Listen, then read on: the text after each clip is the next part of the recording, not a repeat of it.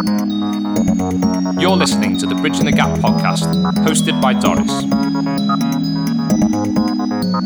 So, hello and welcome to the next episode of the Bridging the Gap podcast, run by Doris.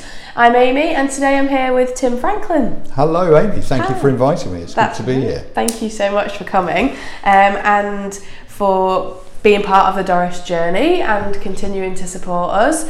Can you tell us uh, and the audience a little bit about you and how you ended up in the chair over there being interrogated? Okay, well, me? I'll do my best. I mean, I've worked in financial services most of my life, so I didn't go to university. I left school with A levels um, and joined Barclays Bank. I've spent most of my career in financial services, over 30 years. Worked in a variety of different banks and other organisations. Lots of uh, general management roles in that time. Uh, I've worked in e-business, sales, marketing, in the branch network for Barclays and other places too. Uh, and now I have a portfolio career, so that means that I sit on boards as an independent director, um, as a chairman and a director to hold the management to account for the delivery of their strategies. So, how did you get from not having a degree uh, and into Barclays? What, how- what was the story behind that? I left school after doing my A levels, What did you do A levels in? English, uh, history, and economics, uh, and I um, I'd entered a uh, an essay competition that Barclays did for A level students, and uh, I was Oh. one of the people that won it. So um, there were 50 winners uh, across the UK, and we went on a trip around Europe. We went to Belgium, Germany, France, Austria, Italy, Switzerland, Liechtenstein. Flew home from Venice. What was the essay on? Uh, it was a uh, it was the title of the essay Yeah. was I'm trying really hard to think back. It it was about uh, somebody returning to the D-Day landing days in northern France Wow. with their family and seeing the gravestones of their fallen comrades, and it was their reflections on reliving their experience at D-Day and how they'd been so lucky to survive that and be Wow. here now as voyeurs almost of you know the graves of the fallen heroes. I thought you were going to say something about finance or banking No. or the cr- crash or something. English was always my thing at school, uh, more than Oh. mathematics and more than you know finance, which is ironic when you consider what I've done since then. Yeah. So I was always very creative around English. Uh, loved English language and English literature. Did them both as, actually as A levels, and um, the story was, was a more imaginative one than you might have thought as a result of that. So Barclays took you on a trip around Europe and then Yeah. thought. I felt I owed them one. yeah. So what was your first role? What how Um, what would you do? I did work experience when I was doing my A levels uh, in a branch near where I lived at the time in southeast London um, for a week or so, and I Mm. also worked for the London Evening Standard um, because I wanted to be a journalist. So I wasn't sure what I wanted to do. Oh. Um, having spent some time with in journalism, I realised that that lifestyle really didn't suit me. Mm. Um, it, it was a very uh, antisocial type of life. Um, so I took the more boring path towards banking. Worked in the branch network uh, in a variety of different roles across Barclays. And then because I didn't have a degree, um, I was fortunate enough in the sense that some somebody more senior, is often the case, took me under their wing and suggested that I applied to get onto the career development program, which was their accelerated program for graduates normally. Right. I went through the assessment process there through interviews and tests and so on, uh, and was amazed to actually get on it. So the degree no longer mattered, and then I was onto the fast tracking that gave me access to lots of different roles. When was that? If you don't mind me asking, Oh. you cannot. You cannot. It was in the uh, late uh, 20th century. um, when would it have been? I think it was probably about 1993 or 4, probably. So at that time, what was? Did you face any questions or challenges or, or stereotypes around not having a degree, or was that a time when it was not uh, really thought of as something you had to have? It definitely mattered in Barclays Yeah. at that time if you wanted to get onto the career development program. So it's quite unusual to get Yeah. onto it without one. Um, I, I wasn't ever really terribly self conscious of not having one because when I left school and started working for Barclays, I took my uh, Institute of Banking exams and through night school and got a banking degree. So I ended up getting a degree. Yeah, but not a the different type traditional route. through yeah. a different route and not by going to university, yeah. So I've never looked back and nor have I ever regretted it. Um, because when many of my friends were at university, I was earning money. so, um, you know, it, Yeah. it was a different time, of course. Things are different now for a lot of people. Absolutely. Well, it's very, very expensive to go to university now, Yeah. and there are lots of different ways in, which I think is a lot why people uh, focus on the digital skills gap. Because even if you have a degree, that doesn't mean that you're over the bridge, if, No. if that makes sense. Because, um, well, we, I was reading a Deloitte report that has come out this morning, and they say the, their HR manager said it's no surprise that education can't prepare people for work and there's a digital skills gap because technical skills nowadays last five years that's like the lifespan of a technical skill and Yeah. then they go extinct and there's new ones um, and you have to plan for that at that time what was your main skill what was your passion and your your drive in that in that area because you were in finance and banking Yeah. um, and technology was just coming in and invading that world Well, I think probably the greatest strength that I had at the time was around communication. So um, I did a lot of media work for Barclays on BBC, Sky, ITV, lots of stuff really for them, um, which gave me more profile inside the organisation. And uh, sales and marketing in particular were the spine of really the things that I um, did and had responsibility for over much of my career. But I took a big risk around about 2000 uh, and decided after spending 20 years nearly at Barclays at that stage it was time to move on. Wow. So I went on to a different financial services business. Uh, attracted to that business because I thought there was more chance of me getting onto the board there and in due course I did. But um, I was uh, taken into the business to head up e-business. Now it's worth remembering at the beginning of you know 2000 um, the fully functioning internet websites that we have today and take very much for granted were not commonplace. no So this organisation didn't have much capability on its website. You know, mobile applications were unheard of at that stage. This was in the infancy, really, of you know um, the internet for financial services. So I went in and ran an e-business incubator, um, which was run in a VC venture capital type of way. So the organisation set up um, a, a board, if you like, of people who would assess the ideas that my team and I would take to them, and the organisation would decide if they were going to fund them or not. So we would take opportunities to them to create new digital things, uh, one of which was the um, uh, fully interactive digital television advertising, wow which uh, we were the very first people in the world to do wow um, which in essence it aired on the Sky platform after an episode of The Simpsons or in the middle of one, I can't remember. And um, if you, I think it was if you were interested in a mortgage at the time, you'd watch our advert, which was a traditional TV advert, and then if you res- press the red button on your Sky remote control, we'd send out a fulfillment pack to you, and you'd have the opportunity to complete an application Wow. and send it to us. But how basic is that? Yeah. You, know, the, the, you were just getting a paper pack delivered to you in the post um, which shows you it's kind of date stamps, I Yeah. suppose, the infancy of the internet at that time. Who was on that team with you and who did you present to? I'm, I'm asking in terms of age, gender, background, and then who were you presenting to? Well, um, part of my responsibility when I went to this organisation was to create the team. It Yeah. didn't exist because Yeah. e-business was relatively unheard of. Yeah.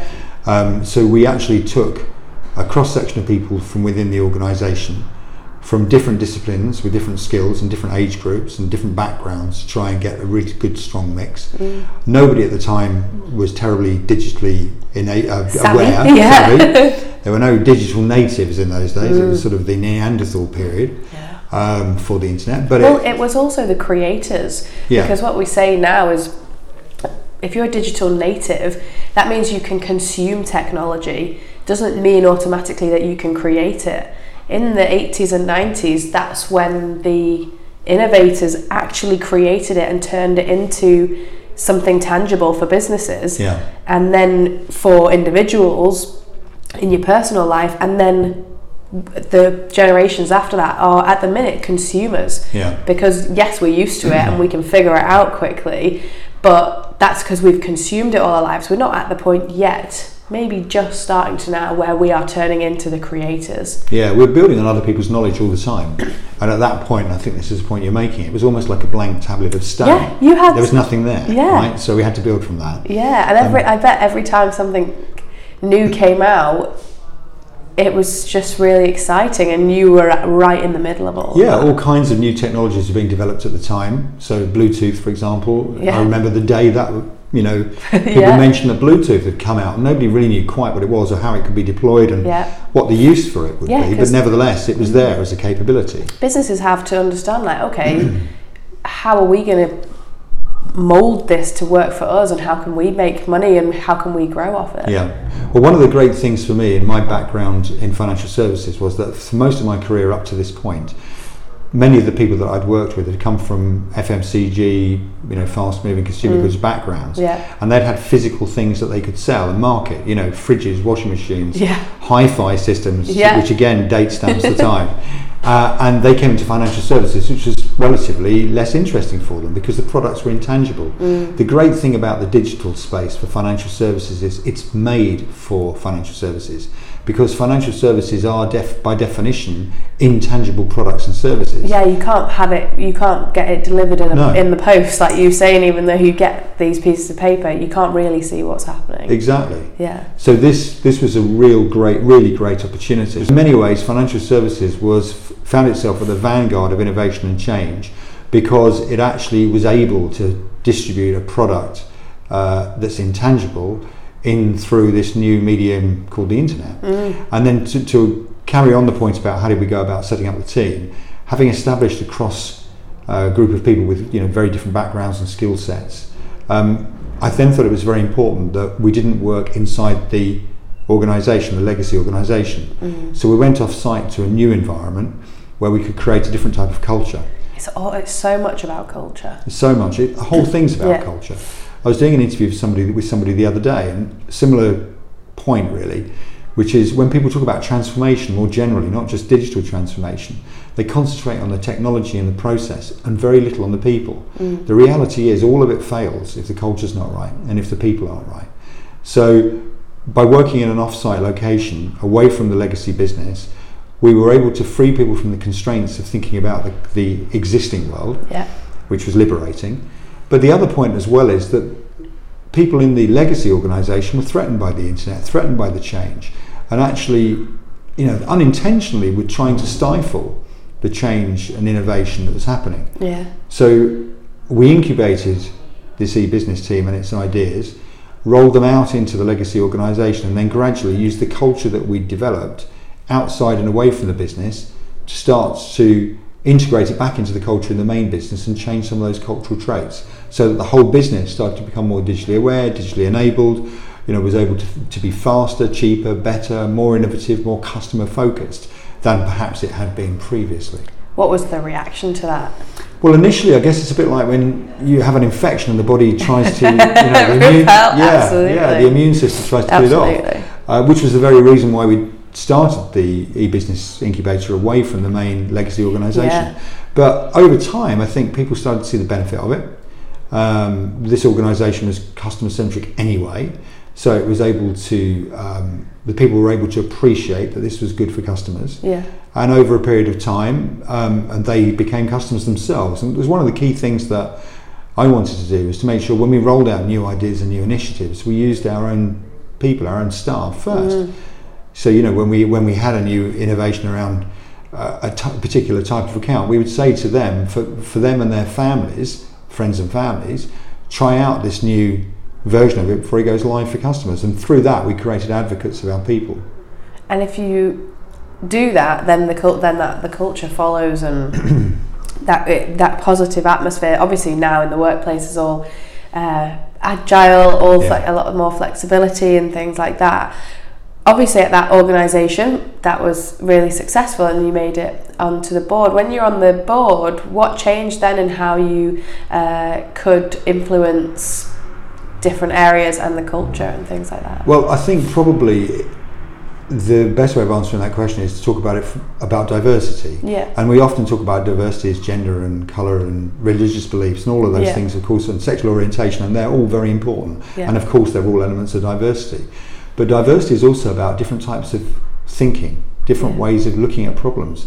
You know, people, uh, younger people tend to be more quick adopters of new technology and digital things. I like to think that I'm at the forefront of it even now. Yeah, you're in. yeah, and age doesn't define you, but No. it, it tends to be that younger people are more um, aware and more digitally yeah. savvy, and they grew up with this technology.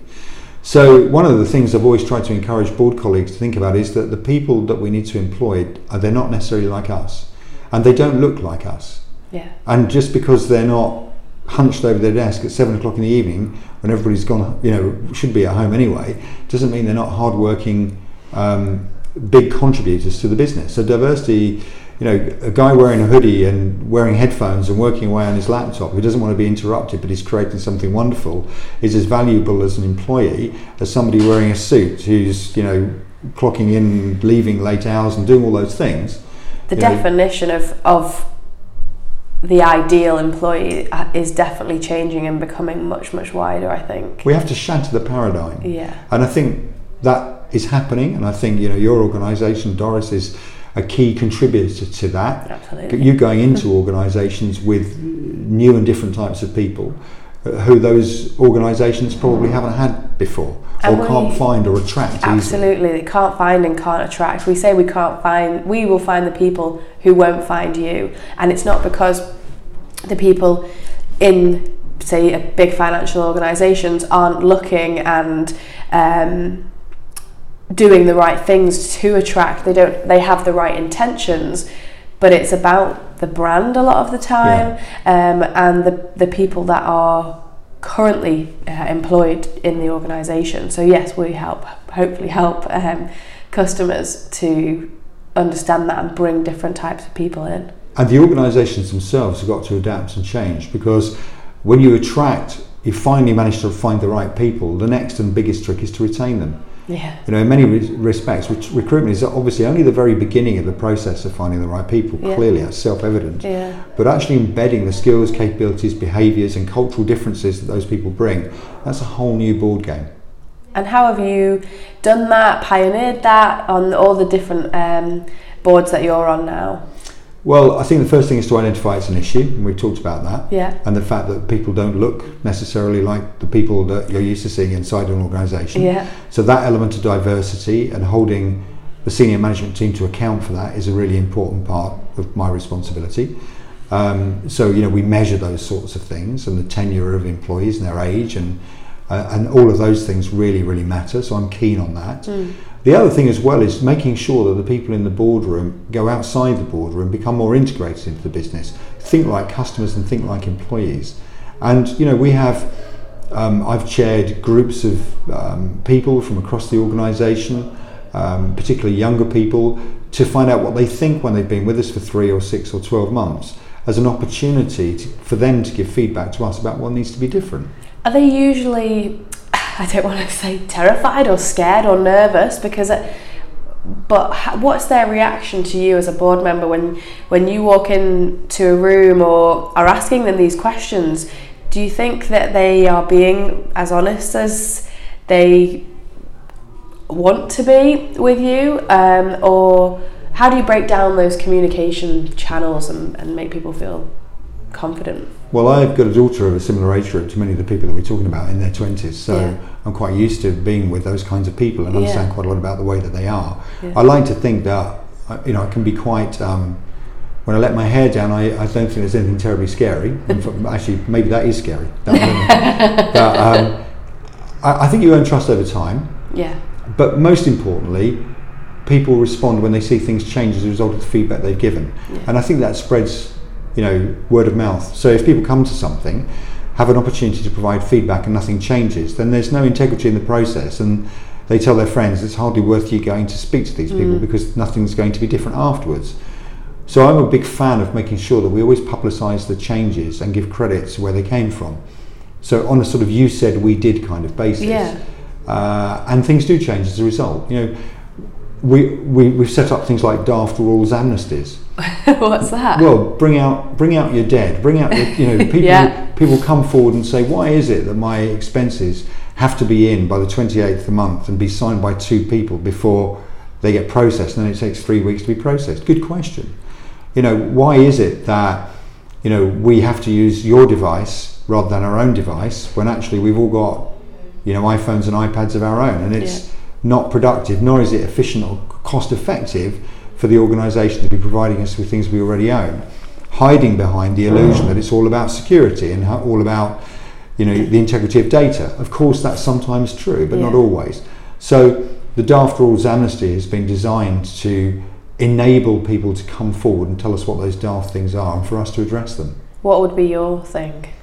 Um, I think one of my uh, pet hates really is the feeling that people have that they have to be present in the office to Yeah. demonstrate that they're doing a good job. Yeah. So I, I never have been a fan of, nor am I now, presenteeism. Mm, clocking in, clocking Yeah, out. Yeah, clocking in and clocking out is a waste of time. Yeah. We live in a fully digitally enabled 24 365 world. And yet we talk about the passion that we have for the environment, the need to address climate change. And yet we insist that people travel sometimes 50 minutes or more a day Yeah. to get to work, to Yeah. sit at a desk that they could be doing at home, the same work from. And I fully understand that collaboration, developing a culture, the social interaction in the workplace, those things are all very, very important. But we as employers, all of us as employers, need to be more flexible about the way we adopt those policies to make sure that we don't allow that to stifle innovation or to stop people getting the balance that they need in life. And I think that's one of the key ways you attract people. Is that a new thought? So, like when you were when you were brought into Barclays or the, the next organisation, was that a thought then, or is that something that's come about because of the needs and wants of millennials and Generation Z that are coming into the workplace? I think it's not only the needs of the millennials and the um, Generation Z, I think it's the needs of everybody. yeah, So, you know, for a, a lot of people um, now, they have older parents that they need to look after. They have children they need to pick up from school. They may not be millennials, or they just have other pressures in their life that make the normal nine to five working day more difficult for them. And actually, they'd much rather work, you know, 11 till 7 Yeah. or 8 or whatever the time scales are. And there's no need for them not to. I much prefer to measure people on outputs than inputs yeah, it's you know the, to answer your question directly if i go back to the beginning of my career people would seem to be measured almost exclusively on their inputs yeah, how long have you been here how long have what have you you know what have you been working on today Mm. the reality is, is something brilliant could take you an hour to do not eight hours to do so let's measure people on the outputs And what would you say to maybe your younger self, or maybe yourself not that long ago, or even your bosses at the time uh, about doing things differently and enabling people to succeed? Yeah, I mean, it's always an interesting thing to think back and think, what would I have done differently and, and, and how would I have thought differently? Yeah. I mean, I think the first thing that I would do if I had the chance to go back would be to buy as many Apple shares as I possibly could and uh, invest heavily in Amazon. Very, yeah. Buy that- some Bitcoin or whatever. Yeah, exactly. Yeah, and as many bitcoins as you can possibly Yeah. get. But um, one of the things I probably would go back and say to myself is worry less Yeah. because worrying um, and stressing about your career and being ambitious and all those things is of course a fuel that helps people to move forward but it also can be a destructive thing. Mm. it can be an inhibitor of creativity. And we've talked a lot about that in this conversation about innovation. So i think my advice to myself be lighten up. Things will probably be okay and probably take care of themselves. Yeah. the other thing that I say to a lot of people when we're talking, you know, uh, when I'm coaching people, which is one of the things that I do, is never underestimate the power of being liked. Never underestimate the importance of human interaction and being a mm. good citizen in the workplace to other people and how that makes a difference and matters to the people around you. Yeah. Culture is something that comes from the top of an organisation, but in the same way that a fish rots from the head, mm. if the top of the organisation doesn't reflect the importance of people, doesn't reflect and understand the importance of culture, and the leadership dimensions don't embrace diversity that we've talked about, then organisations won't move forward, won't be ever be able to cope in a digital world because they won't get the right people to come and stay and work for them. I think that's a, really um, amazing message to everybody, no matter what seniority level or uh, where, whatever background you come from, is never underestimate the power of being liked and doing what you can to help others and just make the workplace a enjoyable and not hostile place. Yeah, I mean, I, I you know, fully commercial environment, I mean, commercial environment, and we've got to Mm. make money, otherwise nobody will have a job. So Yeah. it's not about, just being one giant loving. I, I want to address the balance there. Yeah. It's about making sure that the balance is there. You know, moderation is a favourite word of mine. Most things are oh, most things, not everything, Amy. Most things are okay in moderation. Yeah. And so being fully commercially focused with no thought for people burns out your people, creates massive problems from a turnover perspective, probably means customers are dissatisfied because there's no continuity in the people that they deal with. Being fully about people with no consideration to commercial side of things is ultimately bad for the people hmm. because if you don't think about it from a commercial perspective, the business doesn't make money and the people lose their jobs and livelihoods. So it's always about moderation and balance. Definitely, couldn't agree more. That's all we've got time for. Well, thank you for you've got to run off. We've got to uh, run off, and so thank you very, very much for a really, really interesting conversation uh, and to speaking to everybody uh, who's listening about your journey. Thank you for having me. It was a pleasure. Thank you very much. I uh, hope you tune in next time for the next episode of the Bridging the Gap podcast. Thank you. Goodbye.